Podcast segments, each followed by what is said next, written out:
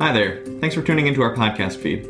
I'm Pastor Tim here at Grace of God, Long Island. What you're listening to right now is part of an occasional series you'll find in this feed, which I'm calling Deleted Scenes.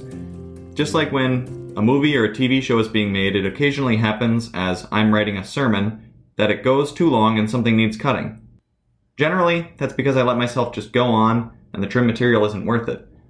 However, sometimes I find myself cutting something that I think would have some value in saying, but it just doesn't flow well into the rest of the sermon, or it simply ends up too long. When I have a piece that I think meets that standard, you'll find it in this feed on Tuesdays as a deleted scene. This week's deleted scene comes from my message on Luke chapter 13, verses 22 to 30 from Sunday, August 21st. If you got time, go out, read those verses of scripture, and if you haven't heard that full sermon yet, I'd go and listen to that as well uh, before listening to this deleted scene. It came out in the podcast feed yesterday, Monday, the 22nd. So in that text, Jesus deals with a question about salvation. Someone comes to him and wants to know if there's hope for them to be in heaven. They're worried that God left them out when he chose people who would be saved. Jesus points this person away from that uncertainty toward himself, toward the gospel. He calls himself a narrow door and we can be certain of entering through that narrow door when we are in contact with Jesus, where he promises to be holding that door open. Where does he promise to do that? In baptism, in communion, through the Bible, as we read and consider his gospel message there. These are the places where the narrow door is held open, and we know when we come to find Jesus in those places, we've entered through it.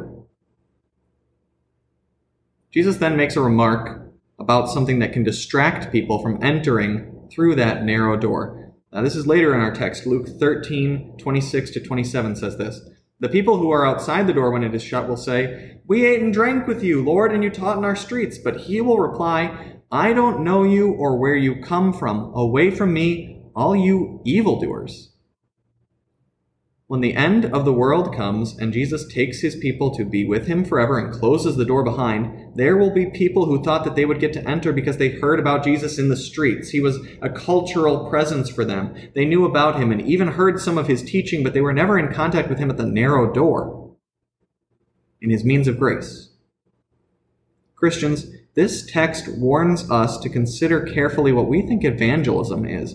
We can be mistakenly convinced that evangelism, sharing Jesus with people means putting up big billboards with Bible passages on them. It means putting big Ten Commandment statues in front of our courthouses. It means starting sporting events with public prayers. We can mistakenly view placing Jesus in the streets as the means to evangelize.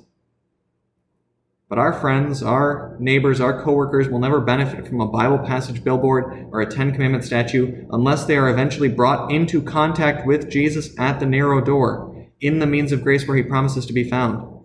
And there's a particular caution for us Americans uh, in this period of time where we're fighting these rhetorical battle, battles over the role of Christianity in America, its place in the public sphere. Some of that is necessary and even useful, but a lot of it boils down to fights over getting Jesus into the streets.